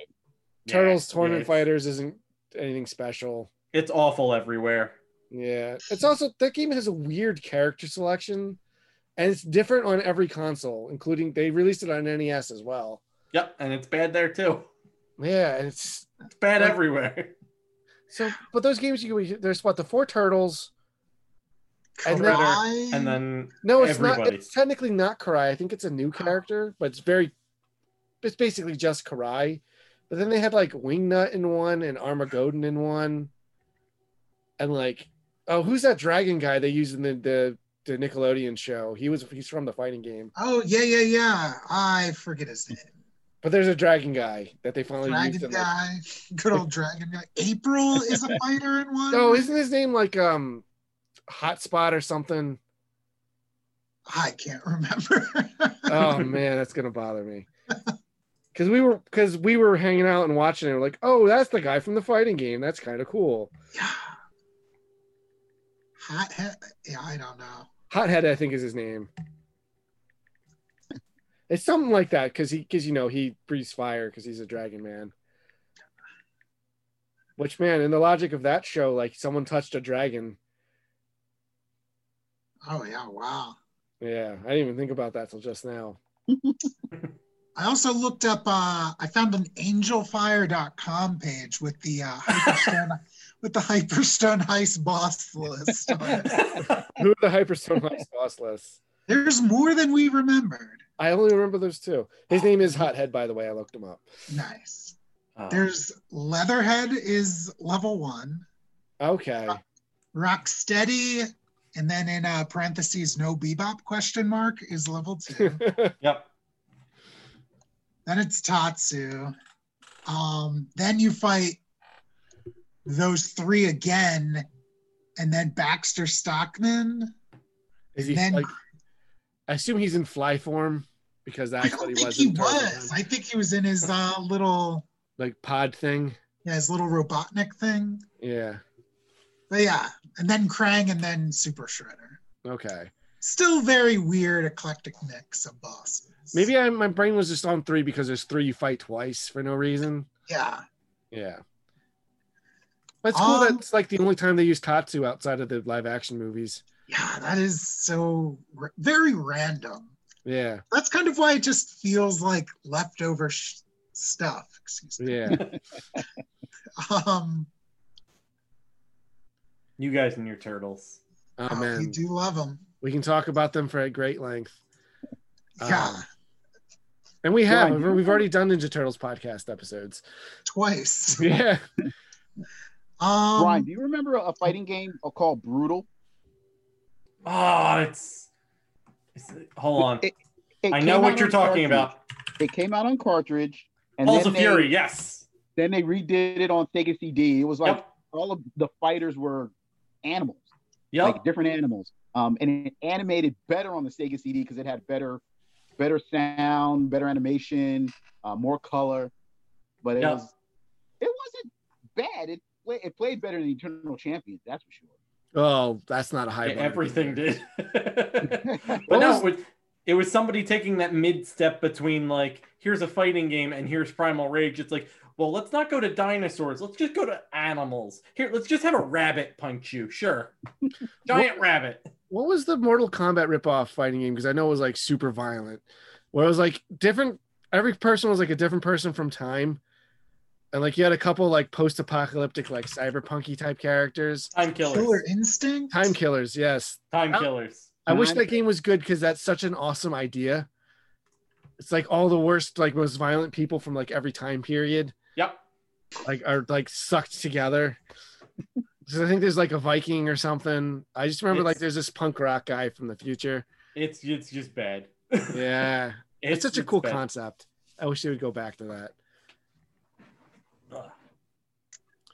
Oh man, what other Genesis games? We didn't even talk about like what's some like of the more obscure ones like you guys. We missed a lot of like important ones. Oh yeah, I'm sure. Like what did we miss that's so important? We talked. We haven't talked about Toe Jam and Earl. Yeah. I don't really like Toe Jam. We haven't talked about Bubsy. Bubsy. I feel like Vector Man was cool. Yeah. Vector Man was too little, too late. He's a later release. He's really cool, but by that time everybody had kind of Sega had kind of moved on. They were already looking Dreamcast bound. All right, Wes, we need to have an intervention with you and your Bubsy. No, we don't. Bubsy's fine. Oh God! Only the first one. Only the first one. After that, they oh yeah, no. I know you're always trying to put Bubsy on the screen at that. You know what? All right, so this was the heyday of mascot platformers. Genesis actually, there's a lot of garbage.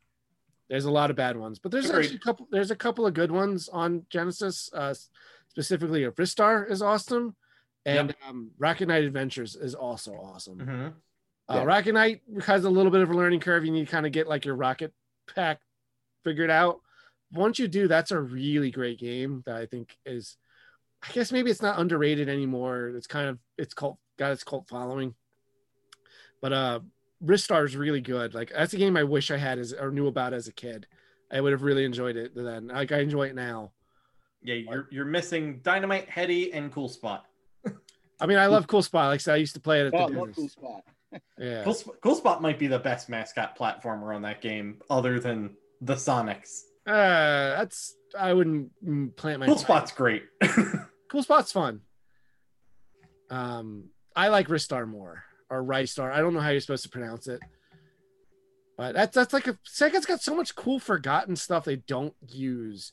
Like when was the last time we got Golden Axe? Like it was Beast Rider on 360. We finally just got a new Streets of Rage after like almost 30 years. But like, you know, they never give Ristar another shot. Like there's like 3 Knights games ever. Mm-hmm. We get like 5 million Sonic games that are almost universally terrible. And like the ones that are like decent have like a million caveats on like why they're okay. I don't know. I would be cool with them cooling down on Sonic specifically and maybe trying to give some of their other franchises like Echo the Dolphin might be neat now. That's such a weird series to begin with, but like, I don't know. It's cool. I do like Echo. I don't know how Echo works now. I mean, I don't know how it works now either, but I'm just trying to think of like, you know, the Sega properties from that era. Like, cause there was, you know, there's only like 4 main Sonic games. I mean, from a certain perspective, 3, at least not counting Sonic CD. But like, you know, like Sega Saturn, you know, to spoil a little bit, like didn't even get a Sonic game. Yeah, they did. Mm-hmm. What'd they get on Saturn? Not counting a collection of games. They didn't get. Didn't they get Sonic? They got Sonic Jam. Which is Sonic 3D Blast was like on. Sonic 3D Blast was on everything. Yeah, I think they also got Sonic Fighters too. Sonic Fighters and Sonic R. Yeah. Oh yeah, that's right. But those aren't like Sonic 4, is my point. I see. No, fair. You know what I mean? There's no Sonic platformer. There's no proper Sonic game. It's all spin-offs. The 3D Blast, I guess, was the closest we got to Sonic 4. And I'm not counting that as a Saturn game specifically because it also came out on Genesis and Sega CD and 32X. I think it came out on all those things now that I think about it. Well, I don't know. I just think I think there's more stuff to be had. Like a modern Golden Axe game would be a lot of fun. It doesn't even have to be a beat 'em up. Like they can make that like like an action adventure game, like a Breath of the Wild kind of game. Maybe not that, because I'd want more combat in it, but like, I don't know. There's so many cool things that they just left like in the past. And like now that they just exclusively make software, like I think they should try to be more risk taking and like experimental, do more mid-budget kind of fun games. Like hey, nobody's touched Shining Force in years. Yeah, like or like you know, Burning Rangers, or there's so much cool stuff. Chikon the Forever Man. Mm-hmm. Yeah, maybe not everything's golden. Wow, but hurtful. But you know what I mean? Like that, I think some of this stuff could be due for a revival without just being yet another Sega Genesis port collection, which we get like one every 4 months on every platform, which is nice that this stuff keeps being available. But like, I don't know, there's so much good stuff out there like that they don't even have the rights to, that they there's like those games, those things like, for example, don't get like Gunstar Heroes because Sega didn't make them, you know? They also don't even get Sonic 3 and Knuckles. They almost never do because of like music issue because of Michael Jackson. Oh yeah, that's right. Yeah. Like it's just something like you always kind of notice them. You always get Sonic 1 and 2. Hmm. Interesting. Yeah. Huh. But like even Bonsai Brothers is fun. You know, I don't know. I would kind of like to see Sega revisit some stuff from this era. I think that would be fun. Yeah, for sure. And like, yeah, because if you make like smaller, like how Streets of Rage 4 is just, I think it's just download only. I don't think they ever released a physical edition. I'm sure Limited Run did one, and someone will post it in the comments and prove me wrong. But like, you know, but you know what I mean? Like no big wide release physical edition. Like I think a lot of this stuff could be fun as like smaller downloadable games. And then see that there's market for them. Because like, you know, when they did the Kickstarter for Shenmue 3, everyone like lost their mind. And then I heard that game wasn't even that good. But, you know, I don't play those games, so Wes, you could probably speak to that one specifically better than me. But I didn't have a Dreamcast or anything. This was the only Sega console I owned. So it's your fault. Yeah, I guess. as most things in life are. I'd like to blame Scott. I think it's time for a new Earthworm, Jim. I'd be all about that. That's coming. Yeah, they've been talking about that for a while. We got a new Toe Jam and Earl not too long ago. No, new Earthworm Jim's absolutely coming. Announced it's a launch title for the Amico, I think it is. Oh, I think I've never heard of. Yeah, it's I think it's the Commodore Amico. Commodore's still in the game? Oh my God. I forget. Hold on. Give me a sec. But yeah, I don't know. It would be cool. I think there's more to be mined from this era. This was an interesting time for games in general. The Intellivision Amico. Okay. It's what's his face? The guy who made Earthworm Jim's working with Intellivision. I forget his name. He was on Chris's podcast. Ted Maple? That guy? No, hold on. Well, while we're all having this great audio of us searching for things on the internet,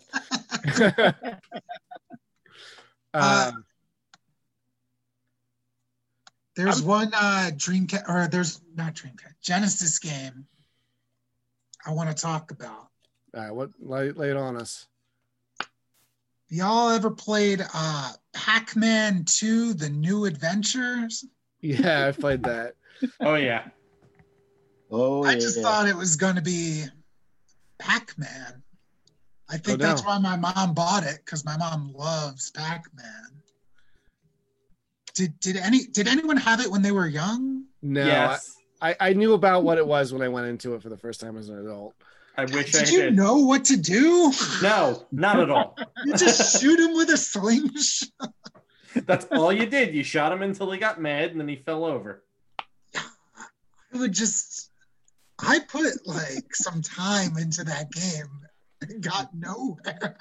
Because you have to sort of coerce him into doing things. But like there's no real, you can't directly control Pac-Man. It's such a weird idea for a game. Yeah, like look at, so strange. Like look at Pac-Man, the arcade game. Like, all right, I'm gonna make a sequel to that. And then it's just like Pac-Man walking around his like life. and you just annoy him into trying to do things. And just like, oh no, there's ghosts in the trash can. And maybe one thing was just called like Pac-Man: The New Adventures, but it's called Pac-Man 2. Yeah. Yep. Yeah. I think my mom was real bummed out. I was kind of too. Yeah, I'm kind of bummed out about it as well. We didn't get a real sequel to Pac-Man until Championship Edition on the Xbox 360.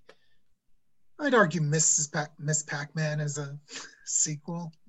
Yeah, but like it doesn't really iterate on like Pac-Man. It's just essentially more levels. I know Miss Pac-Man's more than that. I know it plays faster and all these other things. Mm-hmm. But Miss Pac-Man also wasn't developed by Namco.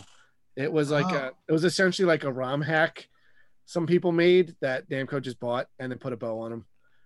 Interesting. Yeah, and they changed Clyde to Sue because women.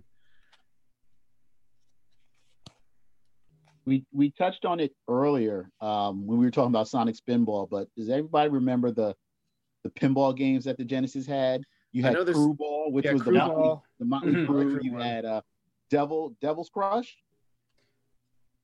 And it's Dragon something, because Devil's Crush is there a Genesis Devil's Crush? I don't know. I just know Crew Ball because it's fun. Isn't there a Kiss pinball on there too? I know there's one on PlayStation. That's probably one. That's PlayStation. Yeah. That was PlayStation. Yeah. Yeah. Crew Ball's like, fun though. Yeah. I mean, I also like Motley Crew. So, speaking of, I think Genesis has the superior version of Rock and Roll Racing because it has an extra song on it, because it has Radar Love, which is like one of the better driving songs. Super Nintendo doesn't have that. Doing what Nintendo can't. That's right. Sega does what Nintendo don't. Yeah.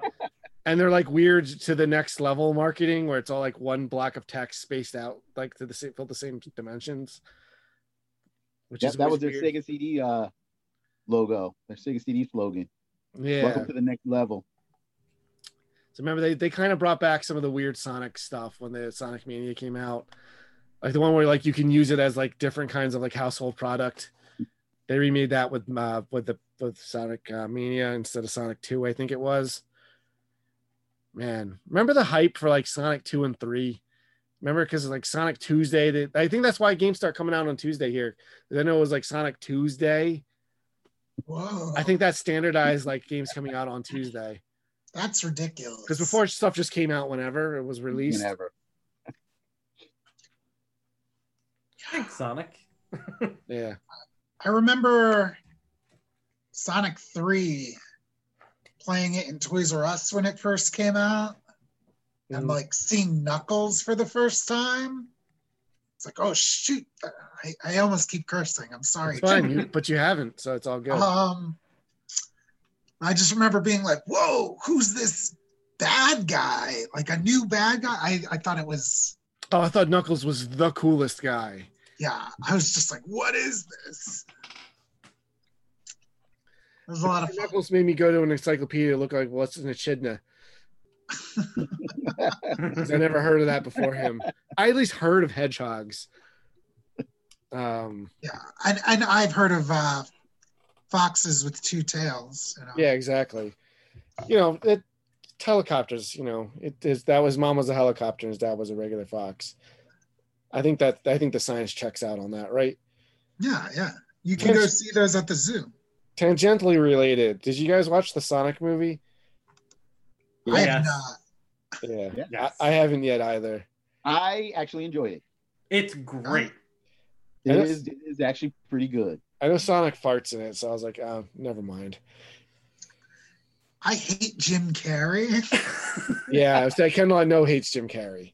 So yeah, and it's a Jim Carrey role. It is. Yeah. They let him go wild. Yeah.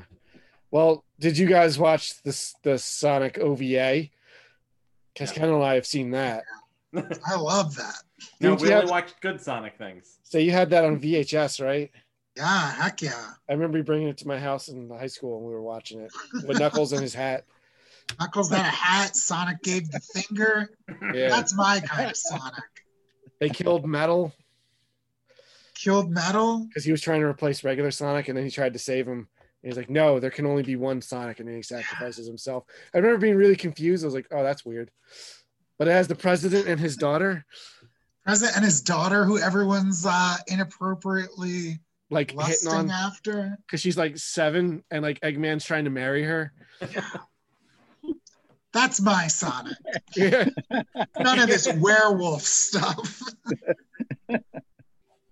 Yeah. So what do you think about them using classic Sonic as like in like all of the modern Sonic games now? Yeah, that's so weird. Just turn it back if that's what you want to do. It was neat for Generations because that was more celebratory of the series as a whole. Yeah, that made sense. But then they kept bringing them back in like Forces and stuff. I'm like, why? Just make a good Sonic game if that's what you want. Like, well, it's just so weird because I feel like that's them acknowledging that like everybody just wants a classic style Sonic game, but not letting go of this weird like on rails stuff that's been around since like the Boost formula adventure. Yeah, I don't know. What did you guys play Sonic 4? Back when that was yes, I remember being so hyped for that because that was same time they like made the new Mega Man. Was it Mega Man 9 was the first one that they had made? Yeah, since forever. And then like I don't know, it just was bad and like not good. And then like did they just give up on it? Yeah, they gave up on it because they were releasing it episodically and then they just stopped.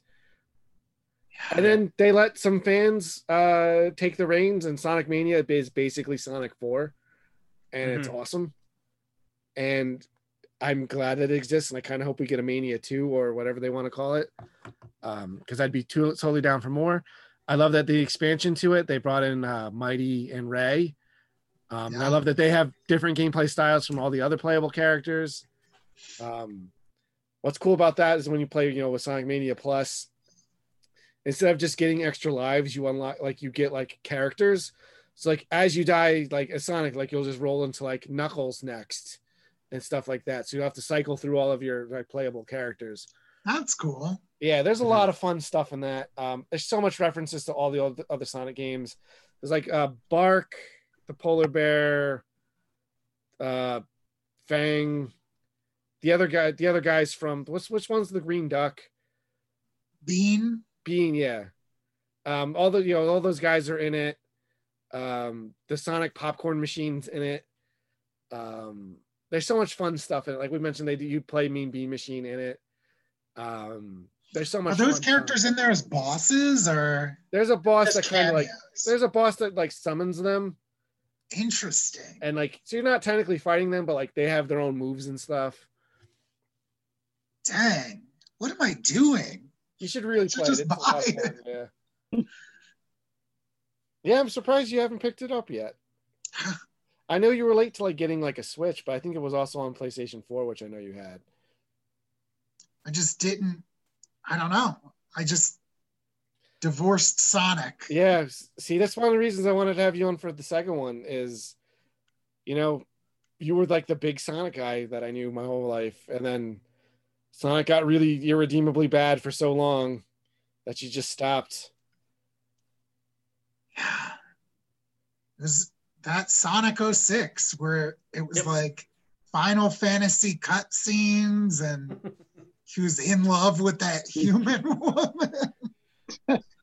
I mean, love is love, but that's a little wild. It'd be one thing if they were cartoony. She was a cartoony girl. She looked like Yuna from Final Fantasy X. Yeah, they was trying to make out with Sonic. Yeah, because the animal characters still looked like their cartoony selves, but all the humans, including Robotnik, look realistic, and it doesn't gel right. It's so weird and bad. Yeah, I mean the game is bad. It'd be one thing if the game was fun, but it's loading screen the game. Oh. Yeah, and then it was just Sonic is a knight in this one, and in this one he's a werewolf, and it's just what is this? Why? Yeah, and then here's one that's just Mario Galaxy, but Sonic.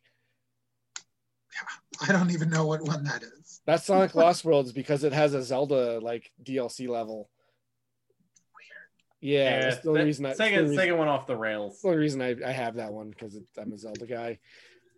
But like, yeah. Is Sega doing anything besides like Yakuza really right now?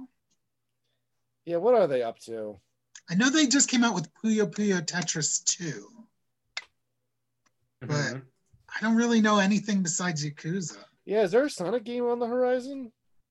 I haven't heard of one that I know of. Yeah, I haven't heard. I know the original creator like formed his own company and is basically making a sequel to Nights, but it's just called something else. Mm-hmm. Like something Wonderland. Did Nights start on CD? Sega CD? Or was that Dreamcast? Saturn. Okay. Saturn. Some of that stuff starts blending together in my head a little bit because they have the same kind of boxes. Oh, Sega's got, what is it? The Endless stuff. There's Endless Dungeon coming out next. Oh, I thought you meant like Sonic the Hedgehog. No. It's Endless. The Endless series. So there's the Endless Space, Dungeon of the Endless. The one that's hitting newest is Endless Dungeon. They've got a bunch of really weird stuff. What is that series? It's their space opera series universe. Hmm. Sega made a space universe that they could make games in. That's the best way to put it. They should just make more Fantasy Star. Oh, they are off their Fantasy Star 2 online. Oh, is there? Okay. Yeah. I'd like to see a regular Fantasy Star separate from the online. Like, I was real into Fantasy Star Online, but... Mm-hmm. Oh, the Dawn of War stuff is them, too. I'm just on Sega's page now. All right, well, they're still kicking around, but I don't know. I think they could be a fun addition to, like, bring some of that classic Sega attitude to, like, you know, whatever console. How... mind-blowing was it that we finally get like Sonic and Mario in games together? Like I could not handle it when he was announced for Smash Brothers Brawl. Oh yeah, that was insane. And they're like, "Well, we're making a Sonic and Mario game." Oh, it's the Olympics. I'm like, what? Like, well, I picked up the newest one actually because it's got like a classic.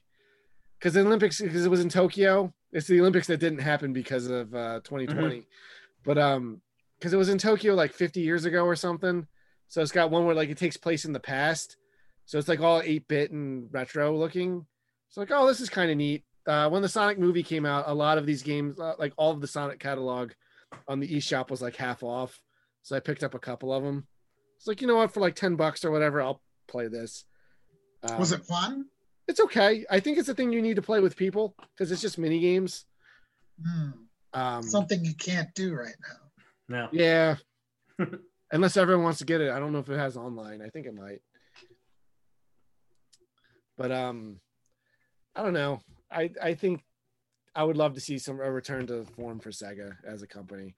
I know Sega of America and Sega of Japan like were constantly butting heads, which is what led to a lot of the problems in the States, like of them like losing market share. Like, we talked finally about the Sega CD and those things, but like for $300, you should just buy a new console. Mm-hmm. Well, that's why we got the 32X. Yeah. I think all these stop gaps, I think really hurt them. I think just waiting and doing like a full brand new console. I get that they didn't want to lose their Genesis market share, but like they already had such a big install base, but that's some of that stuff's a tall order for some people. Like, another $300 on top of this to get a thing that had a lot of ports, the games you already had, a lot of crappy FMV games. Like, we mentioned some great stuff that's on it, but like at the time, like I didn't know about any of those. Was it $300? Is that like the price it was? That's what Wes said. Oh, the Sega CD? Yeah. Yeah. And that's $300 in 1990, whatever. Yeah, '90s money. I don't know how much the 32X was. It was what, $200, I believe. I know the Genesis, started at like $200, like when it first came out, or maybe it was a little bit less, and maybe Super Nintendo was, because I know Genesis was a little bit cheaper when Super Nintendo came out because it had already been out for a year. And then once they could pack in Sonic the Hedgehog, it was selling like crazy. That's wild. Yeah. Like I said, I could ultimately spend like $1,000 on like one console. Whereas like, I don't know. There's so many mistakes that could, you know, they could have averted. And like, they still went on for a while. Like, you know, they still made the Sega Saturn. They still made the Dreamcast. Like, I know the Saturn had kind of a rocky launch and didn't last super long. Which was a shame because it was such a, it was such a great system, but I think they were scared by Sony. I mean, I know we're not talking about the Saturn, but well, we can talk a little bit about it. Because it was. Were you working at Were you working at GameStop yet when that came out? Because that was one that had the Shadow Drop, right? Where it's yes. Like, it's out now, yeah. I was still living up north, and I was at the time I was working for Electronics Boutique, and my store manager was like, we talked about getting the Saturn whenever it came out. He goes at his convention, he calls the store and he says, hey, he's like, how serious were you about getting a Saturn? I was like, I definitely want it. He said, good, there'll be in stores tomorrow. I'm like, wait, what? But it was a total surprise. There was like no games. There was like five Sega games, yeah. And that was it. There was no games because the developers thought it was coming out months later. Exactly. They were still working on their games. And it was, they were scared by Sony because the PlayStation was looming. So yeah. Initially, the Saturn was supposed to be a strictly 2D side-scrolling monster, which would have been fine. But then, they heard Sony is throwing 3D in their new system. And so Sega went back and started throwing all these put-together 3D chips. And, we got what we got. But, yeah, it still had, as far as 2D, it still had some great, great, great games on it. Yeah, I didn't know anyone with a Saturn growing up. I knew people with Dreamcast because I was, friends with you, Kendall. Love the Dreamcast. Well, we'll do a Dreamcast episode. Dreamcast will probably be the next Sony, or not Sony, oh my God, Sega console like we spotlight on. We'll probably talk a little bit about Saturn in that one as well, since it, mm-hmm. Preceded it. The sad thing is it was like, Sega was huge in Japan, so the best games stayed overseas. Of course, that's how it always works. And I was just getting into importing then because there was a game store that specialized in Japanese games and import games and modding your system to play all these imports and so I do own a lot of them, and there were so many good games that America never got to see, which is a shame because I think if Sega would have released a lot of those, the system would have did a lot better. Okay. Well, we sure got Clockwork Knight. We got Clockwork and Bug. Oh, yeah. But we did get Panzer Dragoon. Mm-hmm. All games I've never played. Like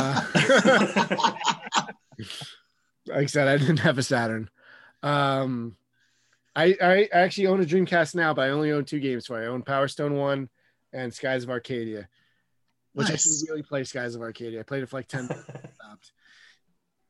Not because it was bad, because I had something else to do. And then just because it's an RPG, I forgot what I was doing. And that's what happens. Well, now you have nothing to do. You can't go anywhere. Oh, I've got four games. I'm playing Spider-Man for PlayStation 4. This is what I'm playing now, the podcast. That's Spider-Man I'm playing right now. I'm just about to start Big Hero 6 and Kingdom Hearts 3. I just finished the story in Age of Calamity. And I'm finishing a second playthrough of Breath of the Wild right now. I was playing Breath of the Wild. I unexpectedly got a PlayStation 4 from a friend. So I picked up Spider-Man, and I was picking that up, Kingdom Hearts 3 was on sale, so I picked that up. Good, I can loan you Yakuza. And then I got Age of Calamity for Christmas, so I've been playing all of that. When you're done playing mediocre games, let me know, and you can borrow Yakuza. I know you like Spider-Man, so Spider-Man was really good. Kingdom Hearts 3 is definitely the worst one of the bunch. I'm not saying it's bad. I'm just saying it's anime trash, and like that gets. It's so frustrating to, like, I'm playing it by myself, and like these cutscenes are happening. I'm like, I feel embarrassed watching this. Like, I feel more embarrassed about that versus like teaming up with like Rapunzel from Tangled and like these little children's movie things. And I'm like, oh man, these anime guys come on and just talk about absolute nonsense for like 20 minutes. And well, I'm like, you'll love Yakuza. And then I'm like, all right, so what's Woody and Buzz doing right now? Like, what are Woody and Buzz doing? Yeah, they're talking about being friends. But even that is like insane anime nonsense. I know. I was texting Kendall about it because we text each other when we play Kingdom Hearts games, it turns out. And I'm like, I love that Wallace Shawn has to say all of this stupid anime stuff. Has to talk about this fake Square Enix game. Like, I don't know. Anyway, Sega Genesis. I think that'll wrap us up a little bit, unless you guys got any closing statements to say. Nah, well, I'm good. I miss a lot of the Sega properties, and like you said before, Sega's sitting on so many unused properties. They really need to bring them back. Or if not, make them in-house, like license them to someone else, like a Way Forward or something, you know? Yeah. It honestly is like no surprise that they went under. Like, what are they doing? Yeah, no, they make a lot of baffling decisions. It's modern Sega and classic Sega are two very different companies. Modern Sega is making a ton of really cool and interesting stuff, but for whatever reason just refuses to capitalize on the large backlog of stuff that they could easily just pull out. I can't imagine there's nobody at Sega who wants to work on these things, but maybe it's just resources and time, because I mean, you figure they're working on a bunch of big name titles that have done fairly well recently. So I mean, I can see why you wouldn't go back to the well. This is gonna sound weird because like they're named Sonic Team, but like I'd like to see Sonic Team do non-Sonic games again. They don't always make Sonic games. They made Knights, they made Billy Hatchet and the Giant Egg, like Choo-Choo Rocket? Yeah, I'm sure they have other ideas besides Blue Hedgehog Goes Fast and it's bad. Because, like, yeah, how many times can you just, like, the boost formula is so boring. Like, you just run in a straight line and move to the side. Like, well, they're the ones who are doing all the Puyo Puyo games, so. Yeah, like. Oh, cool. Oh, yeah. And those games have a lot of personality, so, like, all right, good. Yeah. Let them do something creative. I'm loving those Puyo Puyo games. I got a beat Mean Bean Machine. How far can you get in it? I know it gets really hard. I used to not be able to beat the like first guy, but now I think I could crush him. See, the trouble with those games is like I didn't wrap my head around as a kid. Is like you got to be able to set up combos. Yeah, that's what messed me up. Yeah, because that's how you get to drop the garbage on the other side, and that's what makes it hard. I was just like, oh, yellow goes with yellow. I was thinking too Dr. Mario, you know? But, yeah, so, you know, like I said, let's wrap that up. We'll wrap this episode up. Thank you guys so much for joining me. Always fun hanging out with y'all. I know this was one of the requested consoles to do. I've been doing a lot of Nintendo ones. And there's more to that than just, you know, more to video game than just, you know, retro gaming is just Nintendo. But since I schedule it, I'm like, these are what I want to talk about. So we'll definitely do some other things, including, like I said, I kind of want to do a Dreamcast one, even though I have like very, very limited experience with it. But the people I know that love Dreamcast. The best system ever. Yeah. Whereas I'm like, it's fine. What did you say you have? Skies of Arcadia and what? And Power Stone 1. All right. It's not like my goal is to make you love Dreamcast before. Yeah. Yes, Scott. All right, we'll do it then. I kind of wish Dreamcast games were more available. Like they make Genesis games available on everything. Yeah, I would buy. I would spend like $30 on a Jack Grind Radio re-release, and to be fair, like I've played the Sonic Adventure games to death on GameCube. Like I've also played those, which spoiler, I liked as a kid. As an adult, I'm like, oh no, thanks. Yeah, I loved them as a kid, and now it's just I played Sonic Adventure 2 Battles so much. We talked a little bit about it when we were talking about GameCube, I think. Which if you haven't watched that episode, go watch that one now, or listen to it, or whatever format you're experiencing this podcast in. But yeah, thank you again for joining me, guys. I'll have reason to have you on again soon, I'm sure. Kendall, you're probably on the most of anyone else I've done so far. I think it's because you keep me in a basement and you don't let me leave. You don't feed me unless I do a podcast. Yeah. Please send out. That's how you get your pizza. But yeah, so thank you guys for joining us. Subscribe and whatever. So until next time, be safe.